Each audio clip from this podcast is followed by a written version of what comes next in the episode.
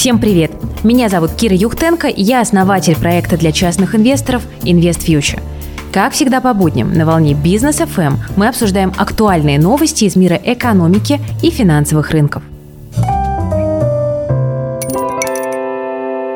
Ну что ж, друзья, конечно, главное событие этой недели с точки зрения макроэкономики – это симпозиум в Джексон-Хоуле. Пока непонятно, насколько эта встреча в действительности повлияет на рынки, будет ли там вообще что-то сказано про монетарную политику, но все ее очень и очень ждут.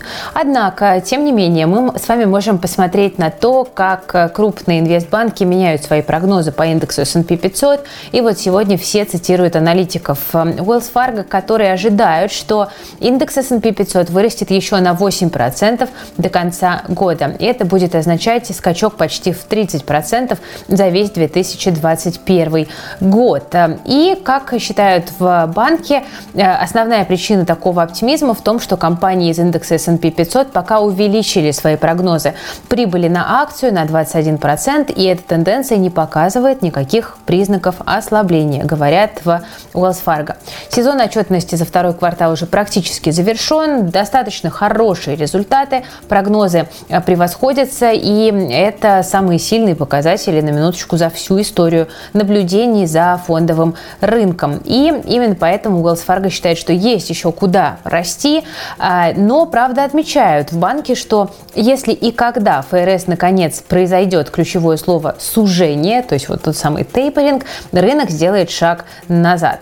Посмотрим. Ну вот не так давно еще аналитики UBS, как мы видим, видели, тоже повысили свои цели по индексу S&P 500. Э, ждут 4600 в конце 2021 года и ждут 5000 в конце 2022 года. Так что, несмотря на все опасения, мы видим, что многие аналитики по-прежнему считают, что есть еще куда двигаться. Друзья, прежде чем мы продолжим разговор о рынке, небольшая информация от спонсора нашего сегодняшнего выпуска. Это компания Сотрудничества, которая позволяет инвестировать в дебиторскую задолженность. У нас на Ютубе был прекрасный эфир, где мы как раз-таки обсуждали все нюансы этого инвестиционного инструмента. Я приглашаю вас его посмотреть, если вдруг вы э, еще не видели. Там мы как раз э, общаемся со Светланой из компании Содружества и отвечаем на все вопросы. И мне кажется, становится понятно, что это довольно прозрачная и легальная модель инвестиций, э, которая, безусловно, может помочь расширить круг доступных инвестиционных инструментов для тех, кто устал от там, консервативных акций, облигаций и фондов. Так что переходите по ссылочке в описании, пожалуйста, и смотрите наш эфир с э, ГК Содружества, где мы обсуждаем инвестиции в дебиторскую задолженность. Тем временем в Bank of America высказываются более осторожно. Цитата. «Мы считаем, что фондовый рынок США недооценивает риски надвигающегося цикла сужения». И э, там считают, что рекордно высокие цены на акции э, увеличивают риск потрясений на рынке в ближайшие месяце. Настроения инвесторов остаются нервными, констатирует Bank of America, и они могут быть уязвимы перед наиболее серьезными потрясениями, которые могут нас ждать в будущем.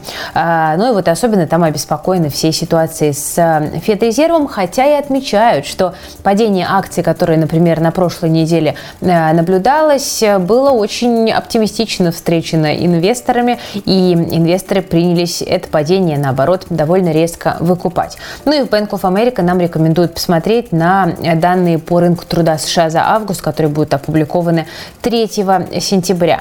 Ну, э, наверное, здесь э, я соглашусь отчасти в той мысли, что э, сейчас, конечно, инвесторы очень оптимистично настроены. И вот этот избыточный оптимизм, да, он немножечко может создавать такие опасные ощущения, когда этот оптимизм сам себя может загнать в ловушку, из которой выбираться потом придется через боль. Но так или иначе, будем наблюдать.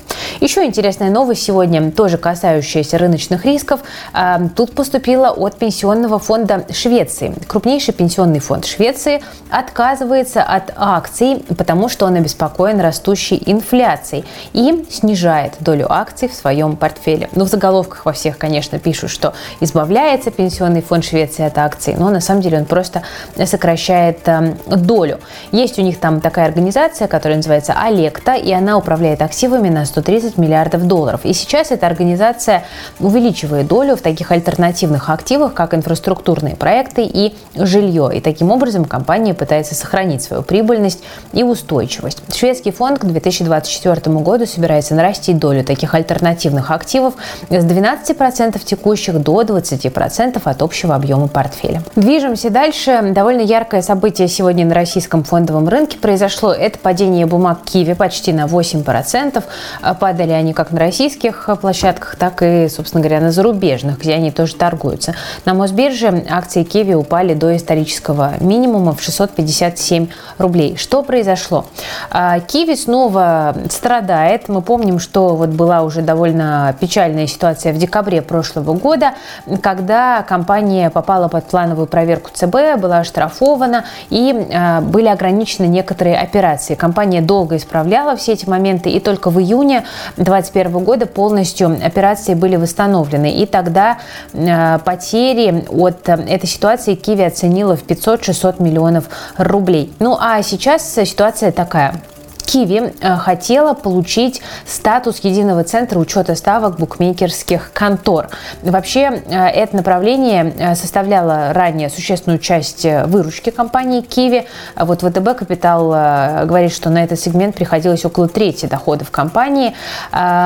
И, собственно говоря, сейчас произошла такая ситуация, что Киви этот статус упустила, а достался он не банковской кредитной организации «Мобильная карта». Именно она стала единым центром учета перевода ставок букмекерских компаний. Это распоряжение заработает с 1 сентября. Что за такая компания «Мобильная карта», не банковская кредитная организация? Не знаю, честно говоря, деталей. Напишите в комментариях, если можете что-то про эту историю рассказать. Ну и вот, соответственно, в соответствии с тем, что был принят закон о создании единого регулятора азартных игр в декабре в России, который будет заниматься контролем и надзором в области организации проведения азартных игр, и также он будет обеспечивать внебюджетное финансирование спорта в России.